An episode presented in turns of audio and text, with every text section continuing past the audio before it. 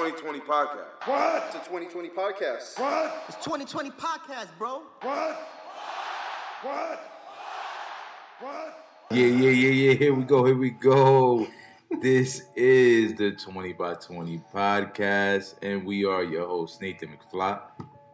It's the Young King, Shiniga Woodrow, man. Shout out to the Rojo. A little bit of the Rojo. A little bit of the vino tinto. Yeah, Knots came through with the red today, so we fancy. You know, I got my fancy Yankee cup. It's a limited edition. you already know. And uh, yeah, who else? Who shouting out? Oh, we certainly shouting out the nation of domination. Yeah, baby. There we go. There we go. How's quick- everybody feeling? Real quick, Oh, talk to me. I think Keith Lee should bring back the nation of domination, man. Yo, Keith Lee could do it. With Bad New Bad New Brown son. Yeah. Where Bad News Brown son just needs that one spot with Brock Lesnar. and, and he'll, he'll yeah. we don't even know if he had a son. We're just talking shit. But yeah, man, what's going on? Well, how's everybody doing? Hope everybody's doing wonderful this week. Of course, just like every week, there is an immense amount of pro wrestling going on at the moment. We're just gonna give you our take on what we see going on and what we see as important in professional wrestling. Just gonna talk our shit. Yeah, we don't just talk our shit. Exactly. basically. So what's going on, G? How's everything? Good man. Once again, shout out to the homie Hey. Alexander the Great. You know what I'm saying? Now niggas want to be a part of the wrong crowd. I'm like, I don't even know if this is like a real thing. Niggas like, yo, I'm trying to be down with the wrong crowd with you. But Yeah, nah, man, everything's you know, everything is good, man. Just holiday season. you know holiday saying? season is approaching. The pockets are thin. Pockets is thin, but trying to take it easy at work, and you know what I'm saying. Yeah, Things is things is smooth this month, so I'm always I'm always grateful for it. For definitely, December and the holidays. definitely. And uh, I love this time of year as well. Not only the holidays, but it's the fourth quarter in the music industry, we just get bombarded with new music, which I love. And we're getting a lot of new things from artists that like either we grew up with or we just like at the moment as well. I mean, we got we got some stuff from Fat Joe coming out. We got the Family Ties album. Yo, it came out, and I'm I'm a I'm gonna go on record because this is the record. Yeah. and I'm gonna go on it, and I'm gonna say that that Family Ties album. That shit is pretty fire, man. I can't front, bro. That the, The production is crazy. on the album is Crazy, crazy. crazy, crazy. I don't know how the fuck Eminem got off a a fucking uh, a Mariah Carey and uh, what's- Reference? and, and what's homie's name? Nah, Nick Cannon, A Nick Cannon. Nah, he, The he went in on them. but Like he dissed them on a song called like, like Lord 15 Above. years later. But like I'm saying, though, like, Like everybody's getting in their soulful bag because the beat is fucking. Yeah, the beat is beautiful. Yeah, Eminem definitely. is Eminem is still beefing with Mariah Carey 2019. Damn. But that album was dope. Um, Max B dropped the album. I haven't. I haven't gone and heard that. Let me just yet. say something. One thing I really liked about that Max B album, I mean, in total, it's it's dope. But I just love the fact that they got features from people that actually not only fuck with Max B, but look at him as like you know, as like somebody they looked up to coming into the music game. You know what I'm saying? Like Wiz, Wiz is one of the first people I ever heard of call Max be a legend. Like, yo, if it wasn't for Max, you know, a lot of shit wouldn't be out right now. Now hold on. Now let me just let me just add some context to that because I, Alright. I remember that, and it was because like a couple rappers No, it's more than they one. try Yeah, to run with the whole wave, yeah, the wavy, yes, and that is like 100% Max B. of course. So obviously you got to pay that homage if you're gonna run around calling yourself the wave or saying shit is wavy. You always got to pay homage to Max. Kanye had to do it, but I appreciate that they did it. It's dope that they did it. definitely. They definitely gotta like they gotta do that. Like if they're gonna run with that. Yeah, But I'm excited, you know. But as a like a hardcore Max B fan, like who loved like the mumble rap, yeah, you didn't understand like sixty percent of what Max was saying, and he was harmonizing. And my son, he can sing, but he can't sing. Type shit. like, and it's it's it's definitely a, an acquired taste.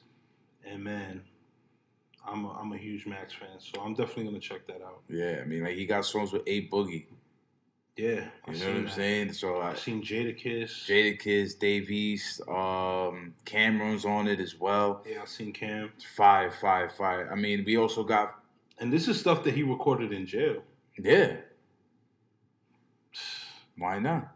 Nah, why not? That's amazing. That's awesome. Like, like you can literally drop a fucking album from jail. Shit was crazy. That's fucking That's amazing. 2019 shit right there for That's amazing, man. Shout out to Max B, the way Word. we won. Hopefully come out soon. Silver Surfer. Charlie Rambo. Word, word. You know what I'm saying? But uh, Shout out also, to LP and Mr. Shice. yes, yes, yes. Shout out to LP and Mr. Shice for Shout out that. to fucking Greenhouse Fridays, Podcast Wednesdays. You know what I'm saying? 35th Ave Parsons. RP Mr. Blount. You know, all that. oh, shit. Yeah, all that. That Mr. love, Blount. yo. We showing love today. We showing love. Word, word, word. I mean, uh, Fab also. Fab came out with a nice joint. Have you heard it yet? Uh, I haven't heard it yet. I haven't heard it yet. It's, it's pretty good. I like, mean, I'm honestly waiting for Fab to give me some. Fabulous Sport. Nah, man, and nah. I'm, I'm trying to hear like some grown man Fab. Okay. You know what I'm saying? Like, Fab is always gonna like be able to rap fly and make it sound good. Yeah. But 20 years later, 20 plus years later, like, I'm not just trying to hear another. I'm fresh. Get into the bag type shit. Yeah, you know what I'm saying? Like, let me know what you're going through. You know what I'm Mhm. saying? Like, give me some grown. I mean, you don't gotta go all crazy and give me like a fucking Jay Z. Like a detailed. yeah. Or, you know what I'm saying? Like, but give me, give me something, bro. You know, so I'm gonna check it out. I mean, I, I don't know if that type of music is on there. The shit that I'm hearing right now is not that, but let's see what happens, man. Like, I'm, you know, I fucks with Fab, but I'm, I'm old, man. you want to hear something different. You want to hear something different. You, you don't want to hear what you heard when you were 23. like Jadakiss in 2019. Shout to Jada, man, but it's 2019, bro. Like money, power, respect. How old was that? You know what I'm saying? Very that was a long time ago. Like yeah, we're talking like 23 years ago. I'm, I would love to hear like a a Jada album like that too. Like it's a lot of niggas who I want to hear grown up albums from, but I'm not even gonna get into all that right now. Like, cause all I could good. I could talk about hip hop all day. all day, all day. But you know, we're about that here at the 20 by 20. We're about hip hop and wrestling. So, you know, we just kind of merge merge the lines and let you see the parallels in between it. But anyways, back to what we're going to talk about, which is pro wrestling. And it starts off on Monday. So on Monday, I seen Drew McIntyre. He had a really good match with Akira Tozawa. You know, Akira Tozawa, I seen like what they're doing with the cruiserweights now. they're not burying them, but they're using them as enhancement talent for the talents that they have on the main roster, which I don't find I don't find like as like a putting them a grade down of what they are. I mean, Vince McMahon probably sees it as, you know, you're a cruiserweight. How, how the hell are you gonna beat a heavyweight? So it's just like it's like kind of like a mind play, a mind trick right there. Right. And Drew McIntyre said something something that stuck to me while he was on the microphone. He, he started talking about stuff that he's actually been talking about on different podcasts, different interviews on how he sees the the locker room now.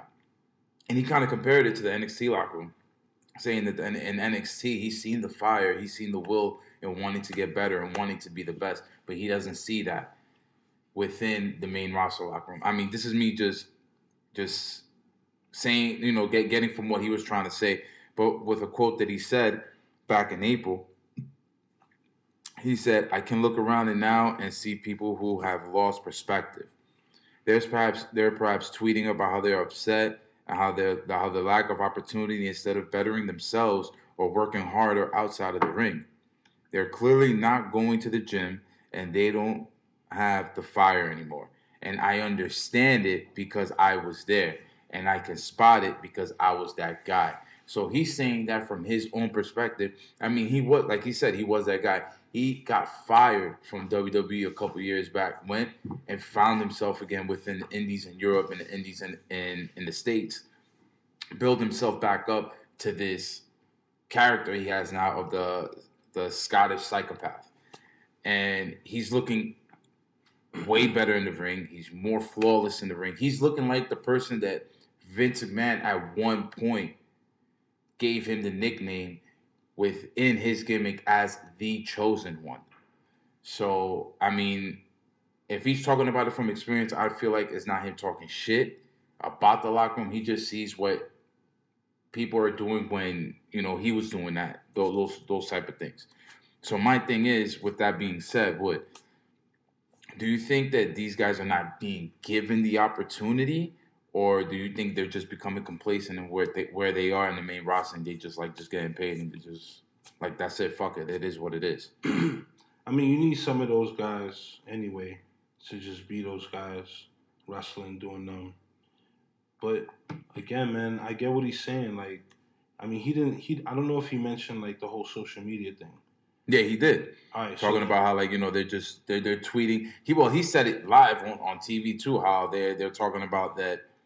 You know, like he said, this is one thing he said. If they have an issue with somebody, they go straight to social media and start complaining. And the locker room was becoming cryptic. Like if they got a problem with somebody, they just don't ask somebody. They just throw out subliminals. Like yo, if you got something to say, say it. But if you got something something to say about your job, do something about it before you go and blast it out. exactly. I mean, if you listen to the last twenty fucking podcasts, we've been saying the same shit, and it, you know it's dope to come from him. I mean, I, I get what he's saying, but my question to you is, What's up? what do you do with him? Where, where does he go from here? Well, now it's looking like he's having a segment with Randy Orton, but then it also looks like Randy Orton is having a segment with AJ Styles. What I think they should do with him is what I'm pretty sure everybody else has been thinking since he got back. Build him up to be that guy. Build him up to be that champ. Because like when he held the NXT championship, he was that guy. Like you you seen him come to the ring with that belt around his waist, and you're like, yo, this is a champion. Like he has like that aura about him. Right. And he's good on the mic. He knows how to talk his shit, and then his accent makes it sound even better. Again, man, I gotta see more. I gotta see more. I feel like I feel like he's ready for that. I feel like he's ready for that main that main event push. Hopefully they'll give it to him. And in case in point, like just like what you know, like what I was just saying about you know the stars being complacent or them not getting given opportunities. I feel like they are given opportunities, and Aleister Black is one who's given an opportunity with not the best type of um storyline gimmick, whatever you want to call it, of somebody knocking on his door. But you know what? He's working with it, trying to make it something, and he's transitioning from that right now. Now you're starting to see him more in the ring. Now you're starting to see him with quality talent and actually doing doing business in the ring. Come on, knock on my door. Come on, knock on my door. We've been waiting for you. We've been waiting for you. I know he's happy he's not on NXT no more because he probably would have got buried there too because his man talent going on over there through his company too. like I, yo, But- I, Aleister Black, you know, I not a big fan of his. I think he's dope in the ring, um, but I think he's gonna need to be somebody that latches on okay. to another wrestler. You know what I'm saying? For instance, like if he were to join like Bray Wyatt and what he's doing, that'll be dope. You know what I'm saying? Like him, just him playing the second man in the role, Yeah. he can get that off. So you think he can't be the main dude in what he's doing at the moment? I mean, honestly, they they've been trying to build that "come on, knock on my door" Three's Company um, gimmick, and it's all right, but it's not really going nowhere. because I think they're they're overdoing it. Like at first, it was cool, especially when the first person that was seen knocking on his door was Cesaro. So after that, if there was one other person, But when I'm saying it's not doing something, I mean it's not big enough to put him in the main in the main picture No, but you gotta- right now. but what I'm trying to say is, I understand what you're saying, but like with that, you got to learn how to maneuver that and make it into something. I feel like that's what he's trying to do at the moment. And by him getting into the ring more often, and people seeing who he is and just him looking for the fight, coming to the ring and waiting for niggas to show up, see who's coming to the ring next. Like that's gonna that's gonna make the character move forward. How long he's been doing that? With the whole knocking on my door joint, I'll say probably like a, a- easily a couple of months. Like ever since they I think did the draft, I would say, and they separated him from Ricochet because him and Ricochet was tag teaming a lot. Nah, I felt like it was well before that. Yeah, because him and Ricochet was tag teaming a lot. I remember. Probably like six months now. Yeah, you could say. Uh, right, like about yeah, about six months or so. Yeah, He's another one. Let's let's see what happens. I mean, he beat Tony Nese. Ooh, like former cruiserweight champ, but you know it is what it is. But you know these two. The, all right, so these two explanations right there, Drew McIntyre and Aleister Black, positioning them well, I think would be better, especially if you're trying to grow not only hometown but just trying to grow stars again. They- They'd be positioned good for a guy like Brock. I'll get into Brock Lesnar right now. Now we're we're hearing that the two people they got in mind, not saying those are the only two people there, but the two people they have in mind right now in order to face Brock Lesnar at WrestleMania 36 is Cain Velasquez again for a rubber match, and then Tyson Fury. My my problem with this is maybe it's just me looking at it as a fan. Is like, all right, cool. He just yeah, it's bullshit. He just beat Cain Velasquez in about five minutes. Cain Velasquez went into that match hurt already. He, he already needed knee surgery, so I guess that's why they ended it that quickly. Tyson Fury, on the other hand, is like, all right, why? Like the shit makes no sense. One, maybe because there's no build, there's no story for it right now, but it makes absolutely no sense. Like you're gonna have the guy that's holding the main title, the WWE Championship, go into WrestleMania and defend it against guys who haven't done anything storyline or within professional wrestling in order to garner a title shot. Like I agree. you know, like I, I'm the way I'm thinking, I'm like, yo. Remember when Royal Rumble was like the Royal Rumble winner gets to pick. Right now, he gets to pick who he wants to face, which which main title he wants. It's like whatever happened to that? Why can't somebody pick to face Brock? Or why not have uh, Drew McIntyre, Aleister Black go on some streets and call out Brock Lesnar, have them again, have have them for the Rumble, have them for WrestleMania. You know, like why not build towards that? What happened to building? I'm telling you, I think that smashing Brock Lesnar's sister would be a dope storyline. And does he have a sister? WWE doesn't matter. He kayfabe fake sister, whatever. Shoot sister. I don't. Yo, a fake ass sister.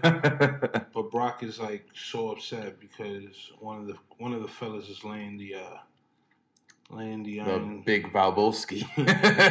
laying the iron bars to her. So But yeah, like I don't know, man. Like Brock is like he's such a fucking drawer, man. You know, he's such like he he commands so much respect as far as a champion. You know, like I see Bray Wyatt doing that as well, like giving some fucking meaning to these titles. yeah. but he needs to be a fucking he needs to be more involved. He needs to be like out there more. Like this whole disappearance shit shit is corny, bro. Oh, peekaboo shit. Yeah, shit is corny, man. Shit is corny. When was the last I haven't seen him when when was the last time he came out? Who? Brock. Oh well, right now they even they even put it out. I think it was like a week or two ago that uh he won't be seen on TV until January. Like what the fuck? But that's him. That's him pulling his card, like saying like, "Yo, I'm that nigga," and that's it. And I get it and I respect it, but it's still you gotta fucking be on TV. whack. Yeah, oh, it's definitely whack. It's still fucking corny. Definitely. Still doesn't it still doesn't help the situation. But what I think Brock, I think he's getting to the point in his career where he needs to make somebody. That's what I'm saying. Like, yo, there's talent there to make. You you gotta get this nigga on board to wanna make the talent. and you got to be involved. You got to be Yeah. out there every fucking week. The Rock was out there every week. Stone Cold was out there every week. Like these niggas is out there every fucking week. Like If you want to be that top guy, John Cena was out there every week. If you want to be that top guy, you got to be out there every fucking week. Yeah, like look, the top title right now on Monday Night Raw is the U.S. title, which I don't mind because you can have some great matches as what they've been having with that U.S. title, but you got to see that main title, man. You got to see that t- like the creme of the creme. You know what I'm saying? Yeah. You got to see it because if not, then what's that title there for? Why put it on a part timer then? Yeah. He needs to make somebody. I just feel like he really does. Is there anything else that you've seen on uh I was gonna Raw? say, I was gonna say before we get off Raw, there was a couple things. Yeah, yeah, yeah. Talk to me. Eric Rowan, what's up with that guy? I don't know what the fuck he talking to, bro. Like, um, I feel like they they're really trying to give him a push. Yeah. They're trying to do something with him, but it's kind of like they have him. Who did he fight? He fought like some. A For some jobber, right? nigga, yeah. Yeah, he fought. What was what was dude's name? Let me look up dude's name real quick. This is nasty. No way, Oh. Jose. Oh, All right, so my, my, my, my Dominican brother. yeah, he hit, he hit him with he hit him with two of those skull slams or whatever. Yeah. Um, and what's the whole story with the whole what's in the cage shit? Like, how did that come about? Do you know? That that came out of nowhere. Like he just showed up on a promo, like, on oh, a promo, hey, how are you? Oh my god, you're so pretty. Oh, look at you. Like I'm every, and then everybody's like, what's in the cage? so it's supposed to be like some like mysterious thing in the cage.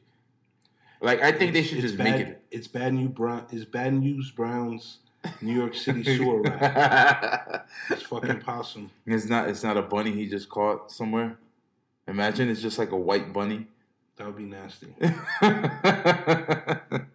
But uh, yeah, so um, that's that's probably about it from from Raw. Oh, but hold on. Now, one thing that I've seen is Samoa Joe on commentary, and it's just giving me these these crazy Taz vibes, bro. Like when Taz first appeared in WWE, he appeared to like an amazing pop from the Ma- Madison Square Garden crowd. Of course, you know he's from New York. Everybody know who he is. Brooklyn, ECW, Hook. all that shit.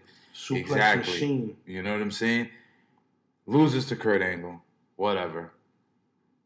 But even though Samoa Joe has had a better run, you could say, within the main roster than Taz because he's held the U.S. title, had a decisive winning match against legend in Rey Mysterio to win the U.S. title, it was still kind of flaky looking. You know what I'm saying? Like it's like if they they did a whole lot of back and forth momentum with him. I know he was injured here, injured there, but they never really give him that extra push that we wanted to see that he got at NXT.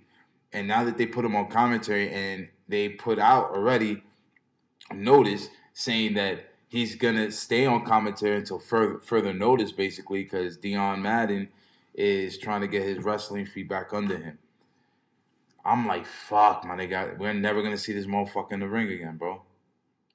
I mean, where would you fit him right now? Like, even before he he came out, he was kind of like. Once he lost the belt, it was kind of like, what do you do with him? I just kind of got lost for a second. I understand that, but there's there's like there's times when like if you have that talent and you have him for for a certain period, let's say because he's not young, homie like forty years old already. He's not young. Use him for the time that you have him. You could always have him on commentary. Yeah, I get, I get. You know what I'm saying? Use them for the time that you have them. And you got younger stars you need to build. Like they don't have to go straight into a title picture. You have a guy ready and willing, great on the mic. When he throws promos, the shit is straight fire. Yeah, he's at mean. whoever. He's mean. His mic game is crazy. Pause. You know what I'm saying? Pause. Jesus Christ. but you know what I'm saying? Like his promos is, is insane. But it's like why not why not use that to build into something? And then he could be just like I said about Brock Lesnar, he could be somebody that could make somebody else. And then when you think that he ain't got it anymore, put him on commentary. Cause even on commentary, the way he just calls matches, like it, it keeps you like you watching at home, it keeps you intrigued. You know what I'm saying? And that's why they got him doing it. Coño, pero, but yo, my man, you could you could do that shit like later down on the line, man. Well, if and when he he comes back, I mean, right now he's more relevant than he probably would have been if he was wrestling right now. I You mean, think it's, so? it's just a lot going on, man. It's a lot of other dudes you're trying to build up right now. I'm not saying, I mean, it's Samoa Joe. I'm not trying to take nothing away from him, but I do feel like what he's doing right now. So, you know, he's good. He's chilling. Like, he'll be back. Hopefully, hopefully, but I feel like he's gonna just stay in that chair and gain gain even more weight. I don't know, whatever. Just keep it at that, and uh let's move into Wednesday, Wednesday, Wednesday, Wednesday. One thing that stuck out to me about Wednesday, and I'm gonna start off with NXT, is the rise of Keith Lee. R E S P E Keith Lee. Word Find up. out what it means, Keith Lee. Uh huh. Oh, I thought you were gonna keep going. Take care of Keith Lee. Suck it to me, suck it to me, suck it to me. Don't bury him, bury him, bury him, bury him. Yo, asking somebody to sock it to you is fucking nasty. Yo, sock it to me. Yo, nobody ever sock it to me. I want nobody ever socking it to me. But uh, yeah, man, like ever since Survivor Series weekend, he's been on the uptick, man. Like he's been on a rise within NXT, and I could see them little by little trying to push him into that main event platform, and he's becoming a memeable wrestler. Like what he fucking threw Adam Cole into Brooklyn from from fucking Florida, Yep. the way he bum rushed him. He he had another memeable moment with Finn Balor, the way he looked at him. Yo, he looks just like the Incredible Hulk, my nigga. He looks just like that nigga, bro. Especially when he puts that mouth face. Hulk mad. I mean, that's my Yo, I, I talk. Yo, that's my gut brother right there. word, B. He making brother. us fat niggas look good out here, B. like he definitely got that power. Pause.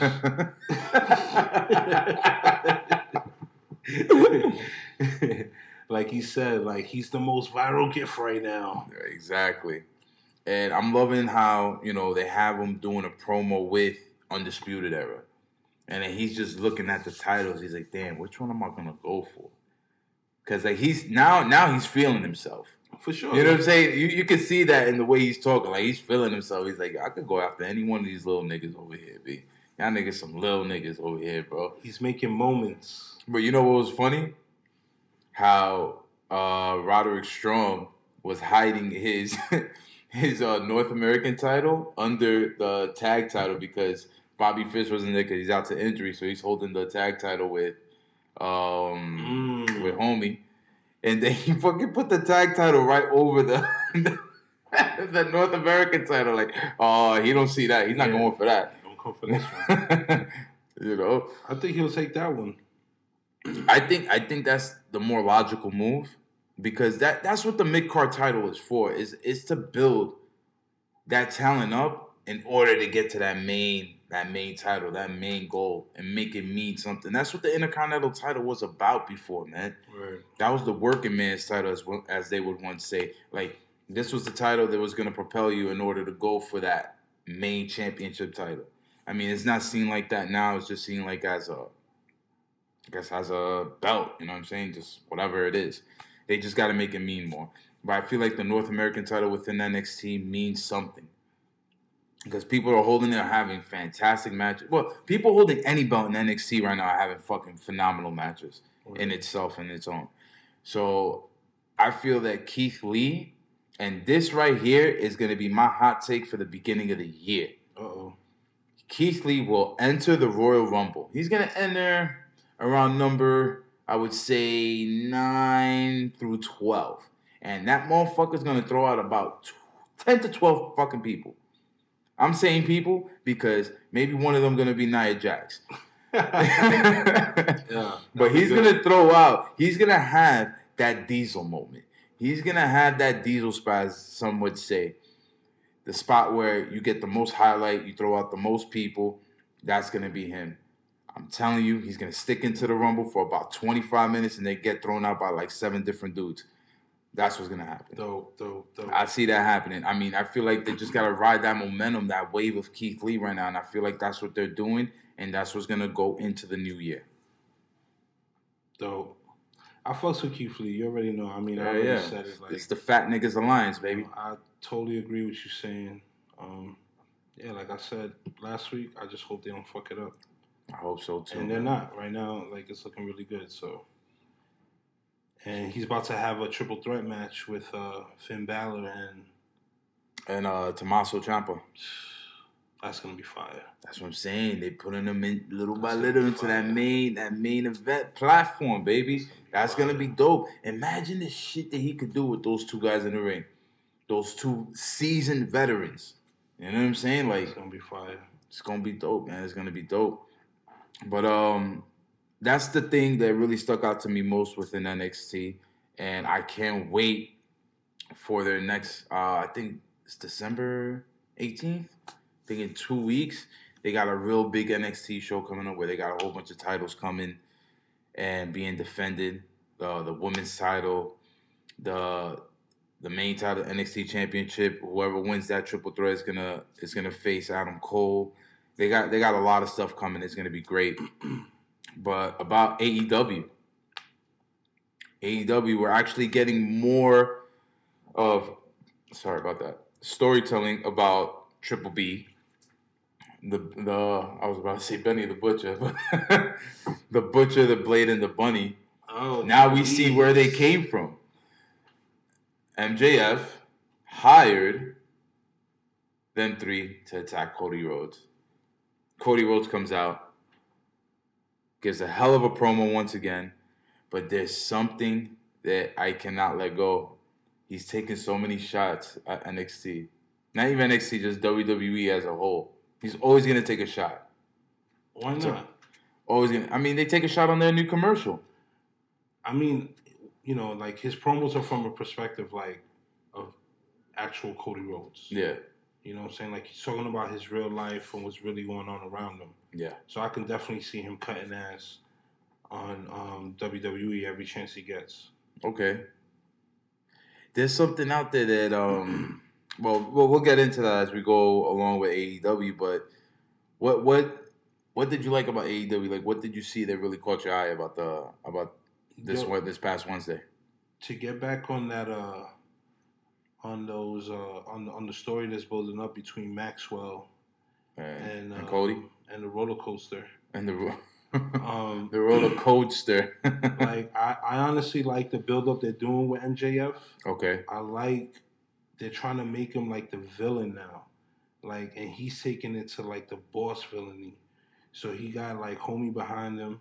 You know what I'm saying? Wardlow. That promo, he had the ring, he was kissing the ring, you know what I'm saying, talking his shit, talking about how he got money, he hired these people, you know what I'm saying? So it's setting up to be a situation where they um what's his name? Cody's definitely gonna have to get through the triple B's before he uh even Thinks about going about toward, wrestling with going towards with MJF. Yeah. And MJF already had somebody else lined up before he's going to the Triple B. So we're probably not going to see MJF and Cody for a minute, But that's dope.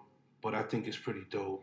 Because that's a build right there. It's a dope. I like. I like. Yeah, exactly. You know what I'm saying? Like it's not just a call out. Like something happened. So like they're taking this storyline from from when MJF flipped, even before that, from when they were friends. Like Yeah. the whole build up to the flip, and then now what's happening afterwards is just. It's that classic shit, Yeah, man. It's exactly. that, that classic But see, fire. that that's that storybook telling that a lot of fans really like. You know, because they're gonna be intrigued. They're gonna go and, and tune in every Wednesday and see what's next, what's going on. Even if you don't see it for two, three weeks, and then out of nowhere you get a little piece of that story again, it's gonna just keep on like you know, getting the viewers to want to see more and more and more. Now you have other variables within that story. Now you got the the the butcher, the blade, and the bunny within the story.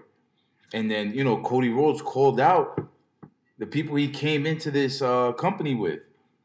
Even like, you called know, out his wife. Yeah, he's like, yo, my wife running around crazy right now. Like, what the fuck is she doing? Cutting off ponytails, looking nasty. You know, and then uh, talking about her wife, this is something that WWE already had in mind before her being Awesome Kong's manager. But then they nixed the idea. They they, they felt like it wasn't going to be anything. Hmm. So a lot of people, like even like you know, with, within social media now, it's like maybe she's trying to like stick it to WWE and show them like, yo, this could have been something. This You're coulda wrong. worked. You know what That's I mean? That's dope. That's dope. I like that. Like I, I just feel like there's a lot of subliminals, and then getting at WWE. I just feel like they just need to run their product and make it something. That's it. To me, AEW is still fairly new. You know what I'm saying? Like a lot of people is like, oh, but they don't got this, they don't got that. Yo, they keep doing this. We see botches here and there, bam, bam, bam, bam, bam. But you got to understand, they are fairly new, and not for nothing, they had a successful first year, and not even a full year if you think about it, Nah, yeah, because they, they debuted in October, so it's not even a full year. Within the last couple of months of the year, if you want to date back to even before the before the start of AEW, if you want to date back to August for All Out, like what they've been doing is pretty dope. It's pretty dope. They're giving us really good matches. I just feel like they need to build their mid card because I feel like they have no no structure yet, but that's gonna come with time. Because then you're gonna see who's your main card people, who's your mid card people, and who could be your enhancement talent or jobbers. I mean, everything is gonna come in time. you Yes, know exactly. Like, exactly. And you know, I know they had a lot of ideas and ways in which they was gonna go about running this this uh, company. You know, with the whole like um, your record meaning something Mhm. and that and that and I wanted to be more sports based. Yeah, and and you're based on your record, you'll get title shots and shit like that. But we can see like how that's not really working out. You know what I'm saying? I mean, because To a certain T, because- isn't Jungle Bo- Boy like 0 and 5? Yeah, but the thing is, he's. I don't think it's gonna be a, a title shot. I think it's a non-title match. Because they never said it was for the title. Okay.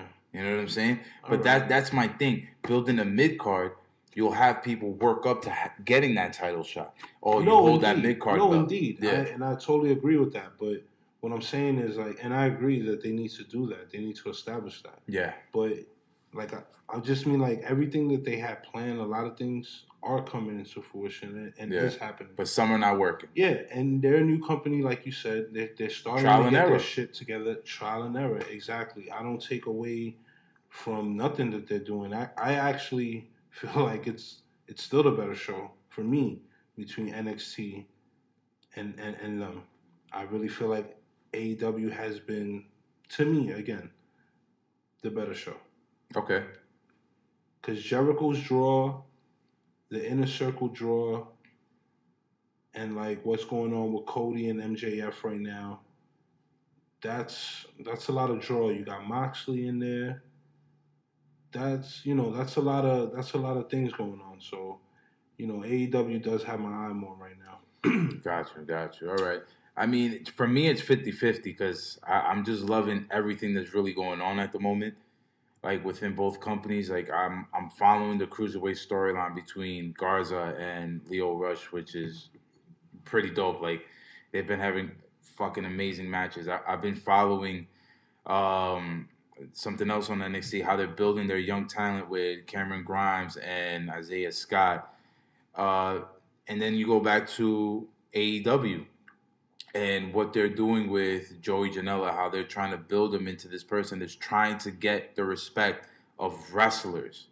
because everybody's saying that he's not a wrestler, he's just a stunt man. That's all they call him. They call him a stunt man because he be doing stupid shit in the ring. He's the 2019 Nugget. I am nugget. you know what I'm saying? And you know, Moxley getting to be his own self again. And uh, Cody showing that he can be a main event caliber type of athlete and talent for a company. And then you have Jericho letting people know that he can still do this shit. Le Champion. He can still do this shit. You know And what I'm he's saying? it, and he's doing it at age 50, He's fucking doing it, bro. not botching. He's fucking doing it. Yeah, and I'm fucking with Moxley right now, man. He's giving me Stone Cold Steve Austin vibes. I'm fucking with it, man. Like just his whole attitude and Yeah. just how he's moving, like the matches that he's putting on and shit, and the beating that he's taking and he's giving. Because I want to say that match between him and uh, Janela was good. Yeah, it was. It was Uh, good. And my son Moxley was really putting it on him. Like at one point, like he literally dropped him on his head. Yeah. I don't know what move that was, but I was just like, yo. this nigga Oh, that's the paradigm shift. That was like the the in the air DDT he does. Yeah, that's yeah, yeah, the paradigm shift. landed him right on his fucking skull. Dude, you saw the other week when he faced Darby Allin, he did it from the top rope. Mm, nah, I missed that. That shit was crazy. Darby Allin's out with a neck injury right now. Because of that, Yeah. yo, shout out to Moxley, man. Put putting a pause on these niggas, man. Putting these niggas in the hospitals. You know, like uh, like Lil Luck said, it's Harlem hospitals filling beds. Word. Yo, that was that was nice. That was nice. I Uh, like that. But uh, but yeah, man. So I'm fucking with with uh, AEW. like Yo, I I'm just yo. To be honest, we're we're wrapping up 2019. Everybody out there that views our YouTube and listens to our shows, whether it be on SoundCloud, iTunes, Spotify, anywhere where where you get your podcast, we're gonna do a big 2019 year end episode. Trying to we're trying to get the whole cast here, us two, LP, Shice, and give our take on 2019. So be on the lookout for that. But I'm really, really interested in what's gonna happen with pro wrestling in a whole going into the new year. It's gonna be fucking great, man. it's gonna be good, man. Great, great. So to end it all off, we got SmackDown. SmackDown was alright. It was actually a little entertaining. It started off entertaining with uh with the Miz and the Fiend. Yeah, I kind of like where they're going with that. You know what I'm saying? Like, the, the Miz was talking about everything that was happening with Daniel Bryan and the Fiend, and then the Fiend comes up and asks him if you want to play. You know, I'm looking for a new family. Shows a picture of Miz and you know the newborn baby with the wife. And they look good together, man. They look like a beautiful family. Yo, word, right? yeah, That should look like that. That should look like when you buy a frame in Target. That's like the picture inside the frame when you buy it. for real. You know what I'm saying? Bray Wyatt should be the new Miz. Like he should take over the Miz's family. oh, Bray Wyatt should be like a Dominican dude and just start a new family with Yo soy tu papá. you know Dominican niggas get bored and go start a new family and shit. Shout out to my Dominican. but um, yeah, and then you know he got he got Miz a little freaked out with Yeah. that, so he was talking about you know rushing back home to to be with his family, and then he gets caught up by Bray Wyatt, gets put into uh, the sister Abigail, and now we're having a match at TLC, The Miz versus Bray Wyatt, not versus the Fiend, versus Bray Wyatt and it's a Mm. non-title match. My question to you, my brother, is: Do you like the way they're separating Bray Wyatt from the Fiend? It's interesting. Very interesting, and I, to be honest, I like it. I like it too. It's not being done in a corny way neither. Nope. There's actually there's actually a story going on with it now because look, everybody was excited to see what's going on with Daniel Bryan because there was so much hair coming out of the ring. It's like he was pulling it, who knows, out of his beard, out of his head, who knows. You know what I'm saying? And everybody was actually intrigued to go watch SmackDown and see what Daniel Bryan's looking like at the moment. but yet we get something else. We get a different story with the same person, but his real self, not his alter ego. It's kind of like Bray Wyatt does not like the Miz. Normally, it's the Fiend that's making Bray Wyatt act like that. But it's like Bray Wyatt himself right now. Like, nigga, I don't even like you. Yeah, exactly. It's not just the Fiend. He's like, I told that nigga to take a Yeah. day off. I told the Fiend, fall back. I got, this. I got this. Word, man. Which is dope. And again, the way they booked it and the way it's going down, like, and that was actually a dope observation. Like, I probably wouldn't have even really caught that because I don't, I don't know if they spoke about it or if they even mentioned it. I haven't heard What? them mention it. Like, oh, he's fighting Bray Wyatt and not the Fiend. yeah, I mean, they haven't they haven't put it there, but in the graphics for TLC, it says Miz versus Bray Wyatt. I saw that too. But let me ask you this question: So we're not gonna get a red match? No, Mm, I like this. I like this. I like if he comes in with his Mister Rogers uniform, that's that's Like this. insane, right he's there. gonna come out with the blue belt. He's not gonna wear that fucking uh, But what if seven thousand dollar belt. what if he like out of nowhere just changes fucking into the Balenci- fiend? It's a Balenciaga fucking fiend title, seven thousand. My bad. Go ahead. What if he just turns into the fiend out of nowhere during the match? I Like mean, like that that switch goes off. Yeah, if the lights go off, and that'll be fire. That I think yo, there's so much shit that you could do with the fiend. That'll be fire. I think that'll be really fucking dope. If they have a look-alike come through with the fiend mask, oh, that's different. and then the real fiend come and he's just mad and he just fucks up everybody. That's different. um, also, with SmackDown, one thing that I really, really like, besides that segment, is how they formed a new tag team within Chad Gable and Mustafa Ali. I really do hope they keep going with this. They looked good together. They gelled together well in the ring, and they were getting a lot of cheers from the crowd. Like the crowd were really into them almost winning this match. And I would say this, I'm gonna say it off top. The right move was to go with the revival, winning this match, just because of the built chemistry they have right now with the New Day. In the beginning, when it was them versus the New Day, shit looked a little sloppy. It didn't look like they were on cue with things. But within the last two matches they had with New Day, it's starting to look really good. It's starting to look like stuff that the New Day was doing with the Usos, the New Day was doing with Sheamus and Cesaro, going back and forth with the tag title picture. And I feel like from here on out, they need to build this tag team, at least within Smack uh, within the ranks of SmackDown, since they're not gonna merge the tag team division, which I think they should have done. They need to build this tag team. They need another strong tag team there that could make a statement going into Royal Rumble going into WrestleMania. Like guys, you got to understand, we got four months here. Four months with two really big events that they need to really build towards. And I feel like Ali and Gable are is that tag team to build with within the SmackDown roster.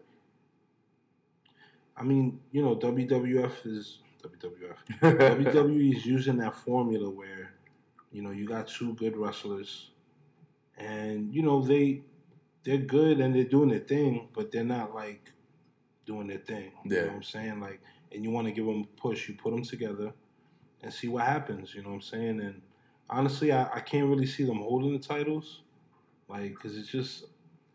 I'm not a I'm not the hugest fan of just two wrestlers coming together and, and being a tag team. But if they gel, if they gel I mean- together well, If they gel and they gel together well, then I would want there to be like a really steady build, yeah, and they would have to solidify themselves as a real tag team, not just some shit that's gonna happen in the moment. no, and then definitely once, not. Once somebody gets hot, they're gonna break the tag team up like they did with Aleister Black And and Ricochet. Ricochet, like they did with um your man with the super kick, Ziggler. and, and McIntyre. You know what I'm saying? Like they they do it, they try it out. Sometimes it works, like it did for Ricochet. Sometimes it doesn't. But I feel like this is more towards the the lane of Sheamus and Cesaro.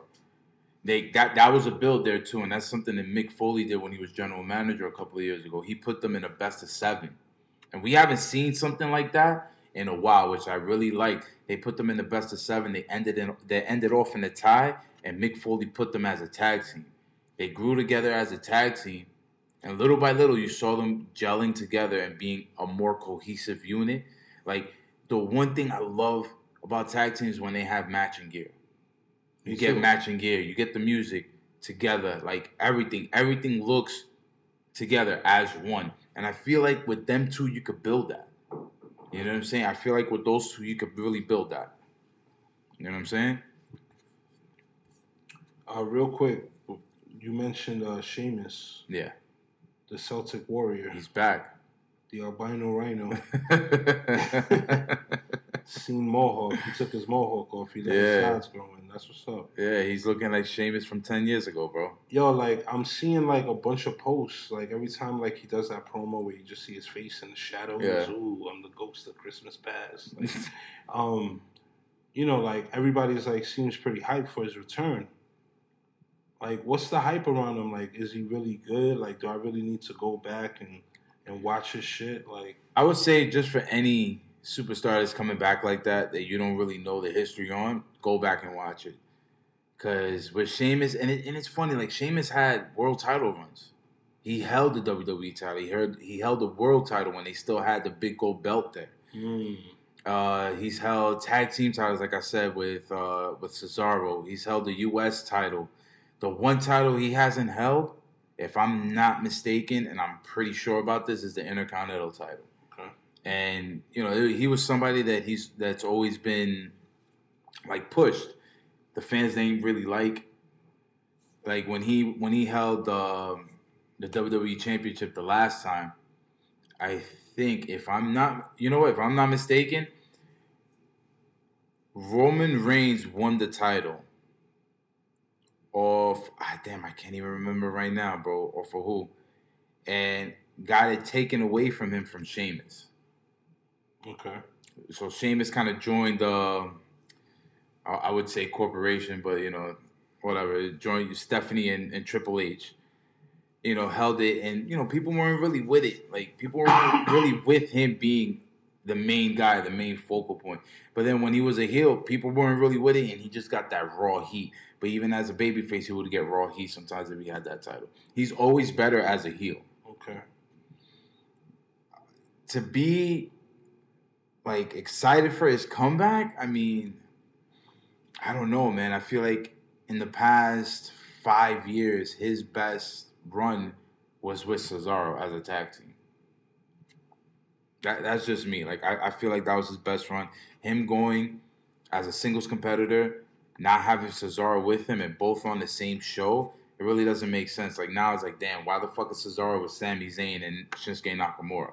Or unless they're gonna put Sheamus with them and form some type of some type of alliance there. You know what I mean? So, uh, I, I me, I'm just like whatever. All right, cool. Sheamus is back. All right. You know, like I'm not too hyped about it.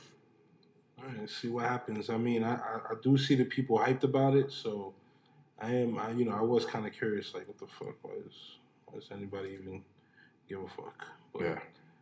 See what happens. Let's see what happens, bro.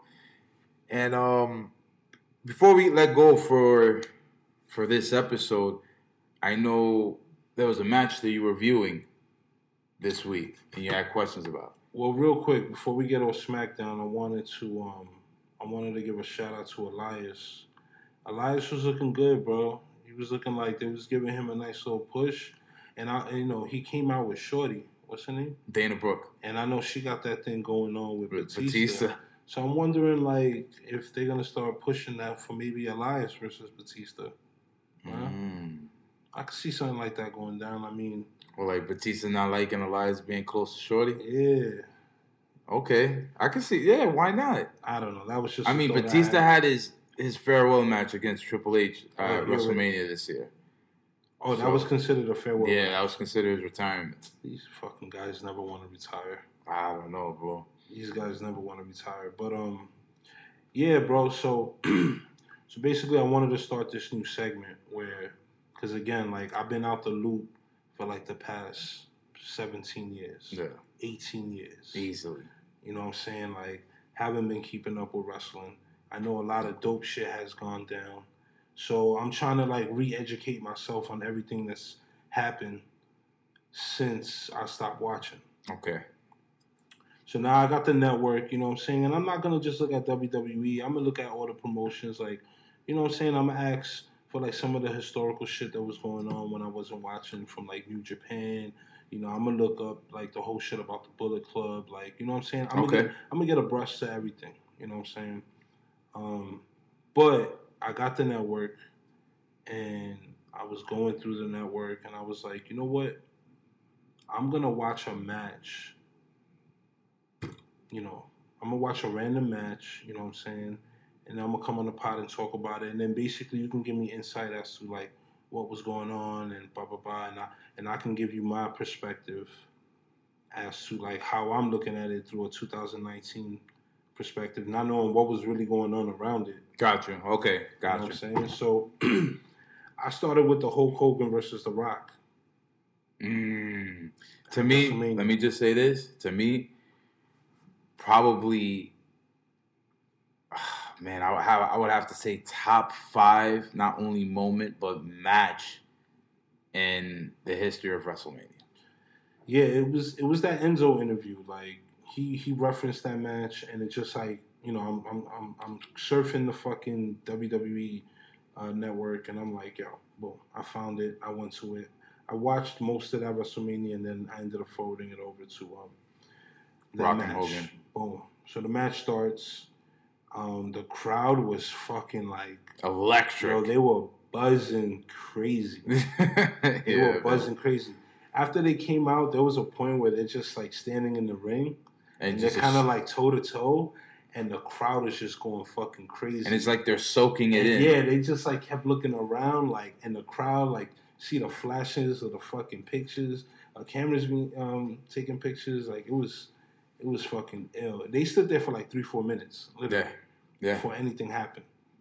And you know, so the build up to the match was dope. You know, what I'm saying it was like classic Hogan. It just made me realize like how much wrestling has evolved to where like Hogan he he was so like basic in the ring. yeah. You know what I'm saying? Like he must have hit the rock with like 50 punches. Like Duh. where he just he just oh. hits his own hand and shit. Classic Hogan. And the referee's like begging him, like, come on, Hogan, open hand. Open, your hand. hand. Open your hand, Hogan, for the love of God. Like he's fucking yo. Shout out to that ref. I forgot to look up his name. Like he he did his thing. he did his fucking thing. Like he was talking so much to Hogan during that match. But yeah. so whatever. Like he was getting the best of the Rock. They kept locking up. Hogan starts doing his fucking classic poses and shit. The crowd is going crazy. It was a dope match. Like Hogan was in his fucking basic wrestling move bag. I started just writing. I started looking at. Look, I'm gonna tell you. He stretched them out with the abdominal. Abdominal stretch. stretch. Yeah. He hit him with the rake. Yeah. But Like how you break the rock. Those are heel moves, and he's been doing that I since he was. Even when he was face, he used to do that. Remember? He did while he he was choking him. He took off his Yeah. the tape from his wristband. And he used to, choking yo, him. he used to do that when he was a face, Yo, when he was a baby face. he did the shit with the with his boot, the Mhm. boot in the eye. Like, Yup. Yo, he went in. Hogan was in his fucking bag. I was like, yo, this is crazy.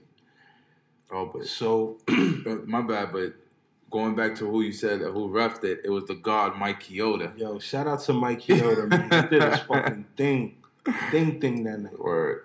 So, whatever. At the end, man, um, the Rock hit him with the rock bottom. Hogan kicked out and did that Hogan aggression shit where he shakes his little side hairs and starts pumping his fists. Yo. Side hairs. Hit him with the big boot, Drop the leg drop on him, and the Rock kicked out. Yeah. When the Rock kicked out, that shit caught me off guard, bro. because Hogan did the whole routine, bro. From the and it didn't work. Pointed at him, leg drop, big boot, all that, and this nigga kicked out, bro. That shit caught me off guard. I can't front. Yeah. Yeah. So when the Rock, like, I, and I knew the People's Elbow was coming, man. When, when he did the People's Elbow, it was a dope finish. It was it was a dope match. Like watching it, I was like surprised that I was like so into it.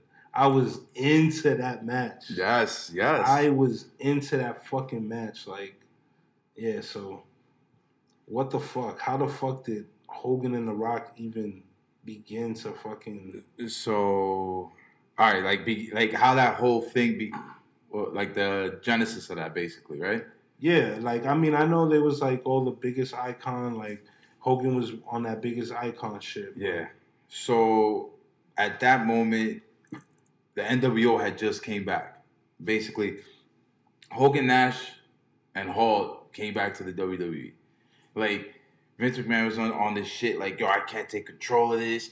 Austin you're going nuts. He's like i'm gonna bring people back that people think i'm crazy to bring back. Because like yo at that Mm. moment you gotta understand the the real life situation of that moment.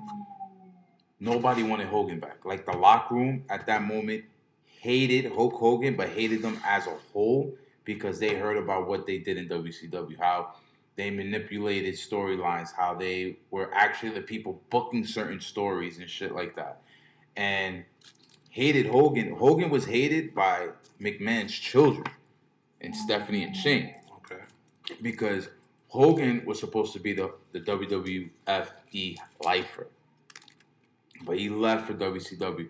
And when he left the WCW before that, he testified against Vic, Vince McMahon during the steroid scandal that WWF was going through at that moment. There was a, there was a point in time where Vince was about to do some numbers, my nigga. If he didn't if he didn't beat that case, Because Hogan was pointing fingers. Not even Hogan, but a whole bunch of niggas was pointing. But Hogan was the star witness. Wow. You know what I'm saying? So this this the bad blood that was going on when they came back was from shit that happened eight years prior to that. You know what I'm saying? So with all that being said, Hogan came back. You know they had like the like the, the NWO and WWF wasn't what it was in WCW. Everybody knew that wasn't going to be the case. Right. So, with like I said, with that being said, in February, with four weeks, almost approximately four weeks to build to WrestleMania 18, The Rock is looking for somebody to, to, to match up with. Calls out Hulk Hogan. Talks about how he looked up to him and he was that nigga and all this other shit, but you turned your back on the fans. Hulk Hogan said that the fans turned their back on him. Mm. That's why he left WWE. That's why he, yo, that's why, and all this other shit. So then Rock was like, nah, nigga, you turned your back on us. You forgot what you did, like subliminally telling him you a snitch. You know what I'm saying? You fucked up. So how about this? How about it's icon versus icon? And this is one this is one I'm talking about. Uh, shout out to Dream Match Wrestling out there doing his thing. Got some shit going on, but besides that, this right here is a fucking real dream match. This right here is taking two generations of pro wrestling and meeting them in a new generation. You will never see that again. Never, because who who would have thought in 2001, if I'm not mistaken, it was 2001, 2002 when WrestleMania 18 came around, that we were gonna get Hogan versus The Rock. Not me. as big as The Rock was, like I know Austin was there. And I'm not comparing nobody else to The Rock but Austin at that moment. Because nobody else was bigger than those two within WWE. For sure. And then you get the biggest name in not only companies but in pro wrestling as a whole in Hulk Hogan to come out and do a match. Like everybody's like, yo, it should have been Austin and Austin and Hogan. But from when I was listening to Bruce Pritchard, he said Austin and Hogan was the second plan. He's like, Austin and Rock was just too easy to do. So why not just do it? And we only had a month to do it. With Austin and Hogan, they wanted a full year build. They wanted to tell a story within it Mhm. for the next WrestleMania. Mhm. But then Austin, as they said at the moment, took his ball and went home. He quit. So that, that, that's that's a story for another day. So this gets built, and the way they build it, they build it through every TV series they had. They built it through Raw and SmackDown. Doom, doom, doom. There was always something else happening, something else happening, and it was just Hogan trying to devalue The Rock, trying to make him weak going up to WrestleMania, like fucking beating the shit out of him, putting him in an ambulance, and and driving a fucking eighteen wheeler through the ambulance, like you know, doing some wild, crazy I shit. saw that shit. You know what I'm saying? Trying to take this nigga's life before fucking WrestleMania came around. Trying to make him weak. And that was the shit. It was like Hogan taking advantage. Hogan being Hollywood, the Hollywood heel, and taking every advantage he needs to get in order to beat The Rock. Now, this is something that has came out years later. That Rock, Rock and Hogan, they they went through the match, and Hogan's like, it was me, Rock, uh, Pat Patterson and Rocky Johnson was the Rock's dad. And he was we were going through the match and the Hogan's like, You really want to do it like that? He's like, all right, you know what? I'm the heel and you're the face. So like but the crowd changed it. The crowd made Hogan the face and Rock the heel. Like we started getting die Rocky die chants. And that shit hasn't been heard in, in, in a couple of years before that. You know what I'm saying? Right. So we're getting all that shit going, and on the fly, even Hogan said, he's like, yo, this is why Rock is one of the best to do it. He's like, as a young dude, he knew how to turn the match with me. So we turned it to where I was the face and he was the heel, and we did the match totally different from what we had already planned. Mm. So they fed off the crowd. They fed off the crowd and went with it. And this is why this match is so That's it's so it, it's so important, especially to the young generation to look at. After you, after you hear like people going on either podcasts or interviews and talk about this match, especially the people that's in the match and had something to do with it, whether it be the agents in the back or whoever it was, it's great for young talent to view this match as a tool in order to tell a story in the ring. They only have four weeks. Now, if you look at it, a lot of matches they only have four weeks to tell a story, or maybe even shorter just them telling the story, it it, it takes a, it takes a special talent nowadays. You know what I'm saying? Because a lot like like you know like Drew McIntyre said, like what we said in the beginning of the podcast, like a lot of people is probably probably just becoming complacent within their their their place within the company. And it's just it's a lot to it's a lot to do, and then it's a lot of people just working together and making the story what it is. Yeah, I mean, with Hogan's basic ass moves in the ring, Yeah, he definitely told a story. He definitely got that shit off. He definitely had me engaged, and, and he was entertaining. Like it's not all. It's not always about flipping and doing all these different type of suplexes and all these different type of like. Sometimes you could be basic, and you could you could be great, and it's just like it's like Enzo. I it's just the way Enzo you too. display yourself. You know I what I'm went saying? back and I'm I'm starting to watch some some old school Enzo shit. Just cause, bro, that that one promo you showed me, where where his Oh, shit, when he came out the day the debut, yeah. and you can't teach that, yo, bro. That shit is that shit is fire. And then the whole crowd knows it. That shit is and fire. that That followed him from NXT. I don't know if he's from Staten Island, but he sounds like he's from fucking Staten Island, Nah, New he's- York, he's or originally- Island, New York. He's originally from Jersey, but Yeah, all right. you know, I could definitely see that. Yeah. Um But yeah, man. It was a great match. I'm glad I went back and watched it. Um and yeah, I didn't I didn't know about none of the shit you was talking about. Um, But yeah, so next week I'll come back with some other shit. you uh want to tell the viewers what we coming back with next week then? Uh what are we coming back with next week? What other match are you gonna follow? Like, Oh, so I, I, you talking about the Jericho? okay, yeah, tell about it. Oh nigga, what are you talking about? No, nigga, I'm asking you. What's gonna be what, what's The gonna, next week? Yeah, what's Oh, no, gonna you- be the match you following for next week? You're just gonna have to tune in to find I out. think you, I think you told him already though. well, I said Jericho, but we don't know what it is. All right, there you go, there you go. Would it be New Japan Jericho? Would it be WCW Jericho? You never know. all right, all right. Um, everybody, I hope you guys enjoyed this episode of the 20 by 20 podcast. And of course, next week we'll be back over here, same time, same place. And uh, what do you think we should put down for uh, the song of the pod? Uh, we'll, let's put something off that Max B album or Ooh, I, I already had a, I already had like a, a song for Max B and the Fat Joe. I just don't know which one to put. the Wiz one for the Max B. It was either the Wiz joint or I'll tell you right now, I can't remember the name of this shit real quick. I just I was just listening to it this morning. But yo, that Max beat house money, fire, bro. So fire. The joint he got with uh Cam'ron and Dave East, Mm. or maybe even the joint he got with A Boogie. All right, yo, shout out to A Boogie, shout Word out up. to the BX. Word up, word up. High Bridge, what up, what up? But yes, this is the 20 by 20 podcast, and we are your host, Nathan McFly. And it's the Young King. Yo, shout out to everybody, man. Peace, man. One. Goodbye, goodbye, goodbye, goodbye, goodbye. Yeah. Boss down shit for that ass. Yeah. My favorite rappers was Pop, Biggie J, Nas and 50 Cent, NWA, yeah.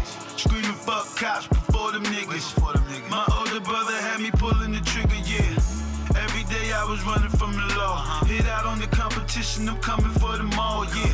Caught his ass slipping, coming from the mall. He had his kids, so I let him live, but if I see him again, he wouldn't get a pass. Baby, want that jello chip pudding in the ass. Splash, duffel full of cash. You ever speak of my name, I'm coming for you fast. You niggas be lollipops. Yeah. Cotton candy, colder than winter, hot as Miami. The musical mercenary is back. Lyrical nigga, please. I'm murdering you motherfuckers. I make a memories, yeah. You can run with us or get run over. Yeah. No more sleeping, we getting older. Yeah. 44 on the holster. Baby, you can climb my shoulder. Yeah. We doing what they said never do. Look out the window with a layer, it's a better view. It's over for you 40 niggas. boys, goodbye, nigga. goodbye, Know what's up. goodbye, goodbye, yeah. Uh, run with us or get run over. All, all you niggas are dojas. Come to Coca, I'm your broker. I be having it like Sosa. You Scarface. Shipping it down to Dover. Delaware. That's what got me the crib in Boca. I, I, I ain't wearing no fashion over. Faggot. Y'all niggas should have a chocha. Pussy. Y'all niggas the dun to dun. I play the back, but I love the front. Huh. You know exactly where we from. Wifey here getting done. Got an eight ball in a bun. Uh oh. There Cam go. Me and Charlie Rambo. 40th and Lenox. We play human commando. We needed Luchini. No Camp Lo. Yo, Max, I don't think they understand. No. You can run with us or get run over. Yeah. No more sleeping, we getting older. Yeah. 44 on the holster. Baby, you can my shoulder. Yeah. We doing what they said we'd never do. Look out the window with a it's a better view. It's over for you niggas. Goodbye, goodbye, goodbye. I'm a boss, I'm a guard. Taking pictures for the source, stripping sauce, foreign cars. Maneuver with my rod, out my mind for real. I be in the Uber with a bomb. Got the drop where you live and make you go moving with your mom. This 40 and make you backflip. My young bitch dropped out of school, but she do my taxes. I'm on 40 if knocking max shit. Was starving, can't believe they really try to feed me with rations. I'm the hottest to come up out Manhattan since came with spazzing. All day I see cameras flashing. Dirt gang, we bandana flagging. No talk, we demanding action. Give a fuck what your man be asking. You was the toughest, them shots went off and you ran the fastest. Vacationing down in Florida, they caught him in Tampa lacking. Bigger bell when you come home, they gotta bring Grand Crew back. I just need a location to move it, I can move that. Niggas singing like Drew Hill before we even drew that. They violated, couldn't recognize them, they like who that? Pray that my niggas shoot back. with us or get run over. Yeah. No more sleeping, we getting older. Yeah. 44 on the holster. Baby, you can climb my shoulder. Yeah. We doing what they said we'd never do. Look out the window with a layer, it's a better view. It's over for you niggas. Goodbye, goodbye, goodbye.